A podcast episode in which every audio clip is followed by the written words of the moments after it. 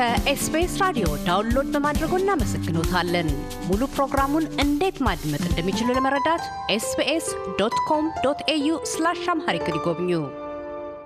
ዶክተር አሸናፊ ጎሳዬ የኢትዮጵያውያን ምሁራንና ባለሙያዎች መድረክ ዋና ጸሐፊ፣ በቅድሚያ መድረኩ ለምን እንዴትና መቼ ተመሰረተ ከሚለው ለምን አንነሳም? እግዜር ይስጥልኝ ካሳሁን በዚህ ፕሮግራም ላይ ተገኝቼ የኢትዮጵያ ምሁራንና ባለሙያዎች መድረክ ወይም Forum for Ethiopian Scholars and Professionals የተባለውን ድርጅት ምንነት እንዳስታውቅ በቅርብ ጊዜም ደግሞ ይኸው ስብስብ ለምሁራን ለ professional ጥሪ አድርጓል ላይ ላሉት ሁሉ ባዘጋጀነው ጉባኤ ላይ ጥናታቸውን የምርምር ውጤታቸውን እና እውቀታቸውን ልምዳቸውን እንዲያካፍሉ እና እድሉ ስለተሰጠኝ እጅግ አርጌ አመሰግናለሁ። የኢትዮጵያ ምሁራንና ባለሙያዎች መድረክ የተባለው ይህን ስም ያገኘው በቅርብ ጊዜ ነው። ነገር ግን ከዛ በፊት በፈረንጆቹ አቆጣጠር በሁለት ሺህ አስራ አምስት ቪዥን ኢትዮጵያ ተብሎ ነው መጀመሪያ የተመሰረተው። ቪዥን ኢትዮጵያ በብዙ ኢትዮጵያውያን ዘንድ የሚታወቅ ነው። በቦርድ የሚተዳደር ከማንኛውም የፖለቲካ ድርጅት ያልወገነ ነፃ የሆነ ከተለያዩ ድርጅቶች ጋር በጋራ ለመስራት ሰበ በዋናነት ዓለም ላይ ተሰራጭተው የሚገኙ በሀገር ውስጥም ያሉ ምሁራንን በማሳተፍ በማወያየት መድረኮችን በመፍጠር ለፖሊሲ ግብዓት የሚሆኑ ሀሳቦችን እንዲያመነጩ መድረክ መፍጠርና ማመቻቸት ነው እና በዚህ ብዙ ስራ ሰርተናል። ባለፉት አመታት ማለት ነው እንግዲህ ወደ ስድስት አመት ገደማ ነው። የመጨረሻው አስረኛው ጉባኤያችን ነው ባለፈው ያካሄድ ነው። ለውጥ ከመምጣቱ በፊት የተጀመረ ማለት ነው። በሀገራችን ምን አይነት ለውጥ ቢመጣ ነው ጥሩ? እንደ ምን አይነት ሽግግር ጊዜ ነው ማለፍ ያለብን?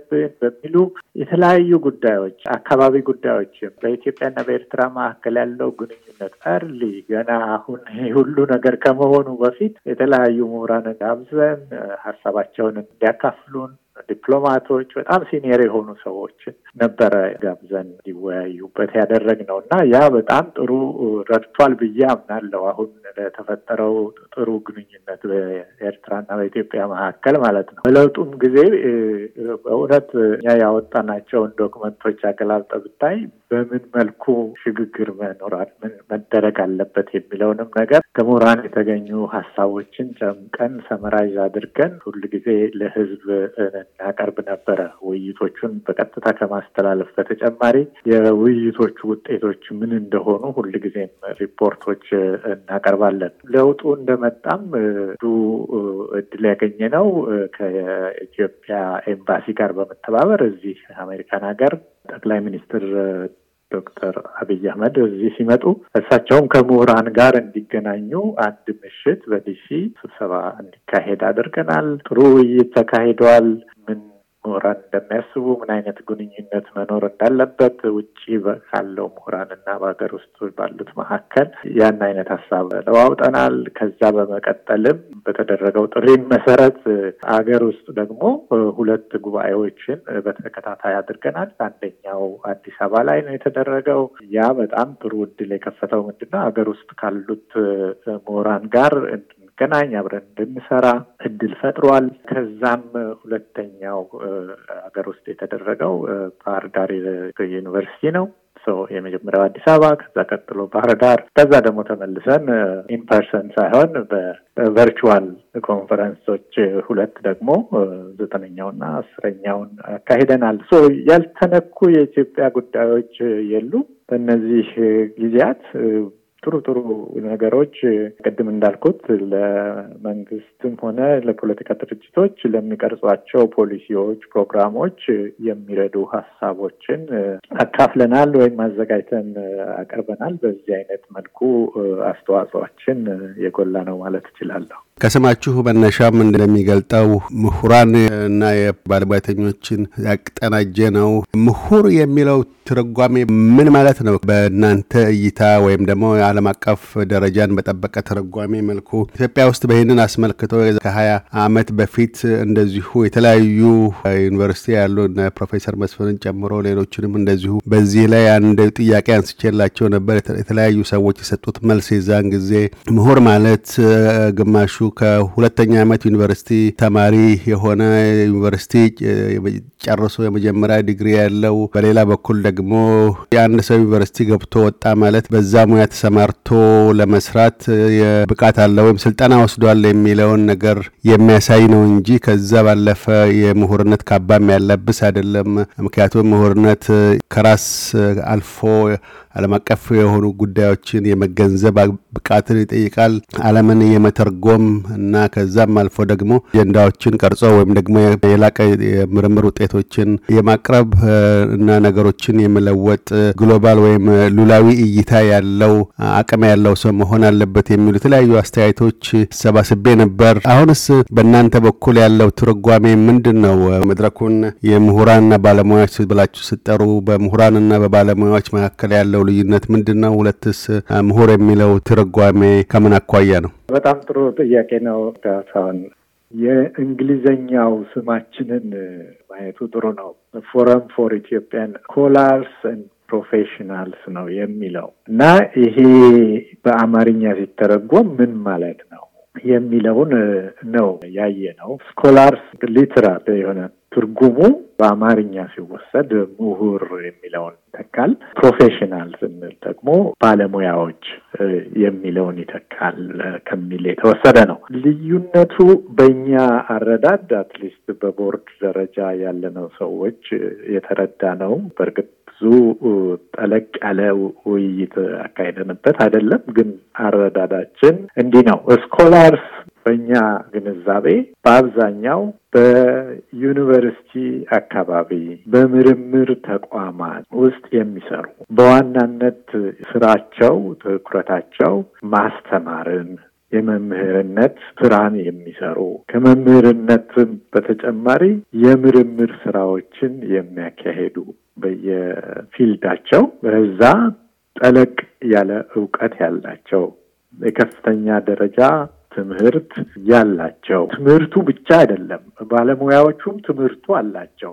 ባለሙያዎቹ በዋናነት የወሰድናቸው ምንድን ነው? ሙያዊ የሆኑ ስራዎችን የሚሰሩ አሉ። ለምሳሌ በሕክምና ሙያ የተሰማሩ ሰዎች ምሁራን አይደሉም ማለታችን አይደለም። ነገር ግን ሙያዊ የሆነ ስራ ከምርምሩ የበለጠ ተግባራዊ የሆኑ ስራዎችን የሚሰሩ ናቸው። መሐንዲሶች አሉ። መሐንዲሶችም የምህንድስና ስራቸውን ይሰራሉ። በዛም ፊልድ ያሉ ምሁራን አሉ። በማስተማሩ በመመራመሩ፣ አዲስ እውቀት በመጨመሩ ላይ ትኩረት አድርገው የሚሰሩ አሉ። ተግባር እና ምርምር የተለያዩ ናቸው ማለት አይደለም። እርስ በርስ የሚደጋገፉ ናቸው። ነገር ግን የትኩረት አቅጣጫው ነው። አንዳንድ ሰዎች ዋና ስራቸው አድርገው የሚወስዱት ምንድን ነው? ምርምርን፣ አዲስ እውቀት መፍጠርን፣ መፍጠርን ብቻ ሳይሆን ማስተማርን፣ ያንን ያገኙትን እውቀት ለሌሎች ማስተላለፍ፣ ማስተማር፣ ክህሎትን መፍጠር ነው ዋና ስራቸው ማለት ነው። ባለሙያዎች ደግሞ በተግባር ያ የሚገኘው እውቀት በተግባር ሲውል ምንድን ነው ምንድን ነው የሚሰራው ነገር ምንድን ነው የሚፈጥሩት ነገር የሚያወጡት ውጤት ተግባራዊ የሚሆን ነገር የማድረግ ነው። ስለዚህ ባለሙያዎችንና እነዚህ ስኮላርስ ብለን የለየ ነው በእኛ አረዳድ እነዚህ ከትምህርት ነክ ነገሮች ውጭ ያለውን ስራ የሚሰሩት ባለሙያዎች ናቸው። አንዳንድ ሰዎች እኔ scholar አይደለሁኝም that በ academic environment ውስጥ አይደለም እኔ ያለሁት። እኔ ያለሁት ኢንዱስትሪ ውስጥ ነው ያለሁት። ተግባራዊ ስራዎች የሚሰሩበት ስራ ውስጥ ነው ያለሁት። ዋና ትኩረቴ ምርምር አይደለም። በምርምር የተገኙ ውጤቶችን ተግባራዊ የማድረግ ነው። ስለዚህ እኔ ባለሙያ ነኝ እንጂ ተመራማሪ ምሁር አይደለሁኝም በሚል ይወስዱታል። ስለዚህ እኔ ጠለቅ ያለ እውቀት በሌለኝ area ላይ ብዙ አልገፋበትም። ይሄ ነው እኔ የምረዳው በ scholars እና professionals መካከል ያለው ልዩነት። ኢትዮጵያ ውስጥ አሁን በተደጋጋሚ ይነሳሉ የጎሳ ፖለቲካን ተከትሎ የትግራይ ልሂቃን፣ የአማራ ልሂቃን፣ የሶማሌ፣ የኦሮሞ የብዙሀን መገናኛ እርስ በርሳቸውም እንደዛ ይጠራራሉ። ለዛ መጠሪያ ብቁ አለመሆናቸውን የሚያሳይ ነው የሚሉ ትችቶች አሉ። ይሄ በተለይ በጎሳ ለይቶ የዚህ ጎሳ ልሂቃን የዛ ጎሳ ልሂቃን ብሎ የመጥራቱን ውስጥ ጉዳይ በእናንተ ዘንድ እንዴት ነው የምታዩት? ተገቢ ነው መባል ያለበት ነገር ነው? በተለያዩ መድረኮች ተደጋግሞ ስለሚነሳ ብዬ ነው ያቀረብኩት። ይሄ ብዙ አነጋጋሪ ነው። ሰዎች ራሳቸውን እንዴት ነው አይደንቲፋይ የሚያደርጉት የሚለውን ነገር የሚይዝ ይመስለኛል። ሰዎች በዜግነት ማንነታቸው እንዲታወቁ ይፈልጋሉ። አንዳንዶቻችን ደግሞ ይሄ ሰው መሆኔ ብቻ ነው በቂ ማንነቴ መገለጽ ያለበት በስሜ በምሰራው ስራ በምሰጠው አገልግሎት ብቻ መሆን አለበት ብለው የሚሉ አሉ። ሌሎች ደግሞ የለም እኔ ከእንደዚህ አይነት family የወጣሁ ነኝ፣ የእንደዚህ አይነት ቤተሰብ አባል ነኝ፣ ስለዚህ በዛ እንድታወቅ እፈልጋለሁ ብለው ራሳቸውን identify ሊያደርጉ ይችላሉ። እኔ ኢትዮጵያዊ ምሁር ነኝ ብሎ ኮርቶ አንድ ሰው ራሱን ሊያቀርብ ይችላል።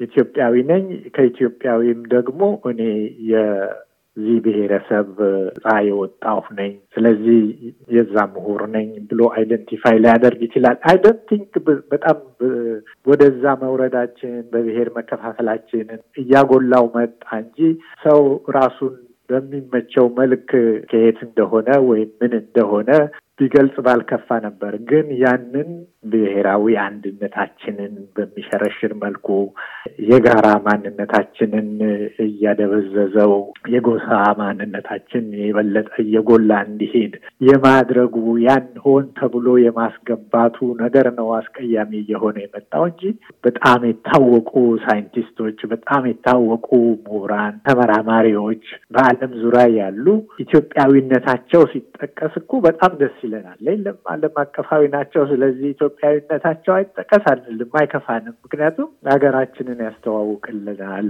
ነው። ሰው ራሱንን በፈለገው መንገድ ቢገልጽ ዞሮ ዞሮ ግን ሁላችንም የአንድ ማህበረሰብ አካል መሆናችንን ተቀብለን አንድ ሀገር እንዳለን ተቀብለን በዛች ሀገር ውስጥ ደግሞ ባሉ ነው የተለያዩ ስብስቦች ውስጥ የዛ ውጤት መሆናችንን ተቀብለን እኮ ያን ብንናገረው ምንም ችግር የለውም። ቴንሽኑ ለምንድን ነው አንድ ሰው በዚህ አይነት መልክ መጠራት የፈለገው ወይም ያሰበው ወይም ሌሎች በዚህ የሚጠሩት ለምን ምን አስበው ነው? እኛ አንድ ሀገር ሆነን እያለ በኢትዮጵያዊነቱ ብቻ ይጠራ አይነት ነገር ነው። ግን እውነተኛው ነገር ግን ስታየው እንደዛ አይደለም። ሰዎች በተለያየ መልክ በተለያየ group ራሳቸውን identify ያደርጋሉና ያን ለነሱ መተው ነው። ለምን ይሄንን ያደርጋሉ። ማድረግ መጥፎ ነው በሚል ማንሄድ ቅድም እንዳልኩ በጣም positive የሆኑ ነገሮች አሉ።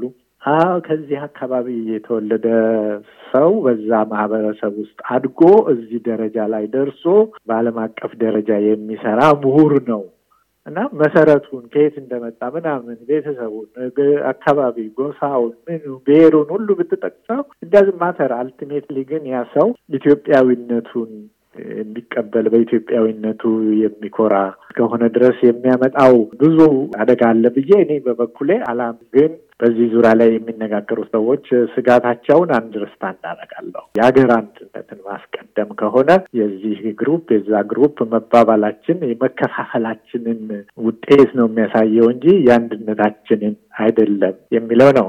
diversity እንዳለን ደግሞ መቀበሉ ጥሩ ነው። ከተለያየ ሀገራችንን ወርቃማ ከሚያደርጉት ነገሮች ከተለያየ ብሔር፣ ከተለያየ ሃይማኖት፣ ከተለያየ ምን ክፍፍሎች የመጣን ግን አንድ ማህበረሰብ ጠንካራ ማህበረሰብን ለመመስረት እና አብሮ ለመኖር እየተስማማን እየሄድን ይሄ ሁሉ አሁን ወደሚቀጥለው የምንሄድበት ውይይት ይሄ ሁሉ ምክክር የሚያስፈልገው ለዛ ይመስለኛል። ከዶክተር አሸናፊ ጎሳዬ ጋር ያካሄድነው ቃለ ምልልስ አልተገባደደም። በቀጣይነት የብሔራዊ ምክክር ጉዳይን አንስተን ተነጋግረናል። እያደመጡ የነበረው የኤስቢኤስ አማርኛ ፕሮግራምን ነበር። የፕሮግራሙን ቀጥታ ስርጭት ሰኞና አርብ ምሽቶች ያድምጡ። እንዲሁም ድረገጻችንን በመጎብኘት on demand እና በ SBS mobile app ማድመጥ ይችላሉ። ድረገጻችንን SBS dot com dot au Amharic ን ይጎብኙ።